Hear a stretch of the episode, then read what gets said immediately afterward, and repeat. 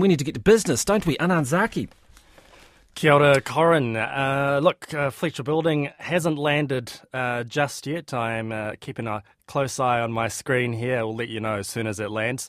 Uh, just looking at Wall Street, uh, a sharp drop over there after stronger than expected inflation numbers in the US.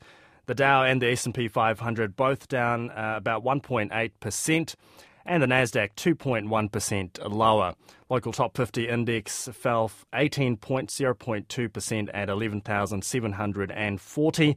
New Zealand dollar trading at 60.5 US cents, 93.8 Australian, 48.1 pence, 56.5 euro cents, 91.2 yen, and 4.35 yuan. Brent crude oil up just over a percent or about 90 cents to 82 US dollars 90 a barrel. And gold down $28 at 1,992 US dollars an ounce.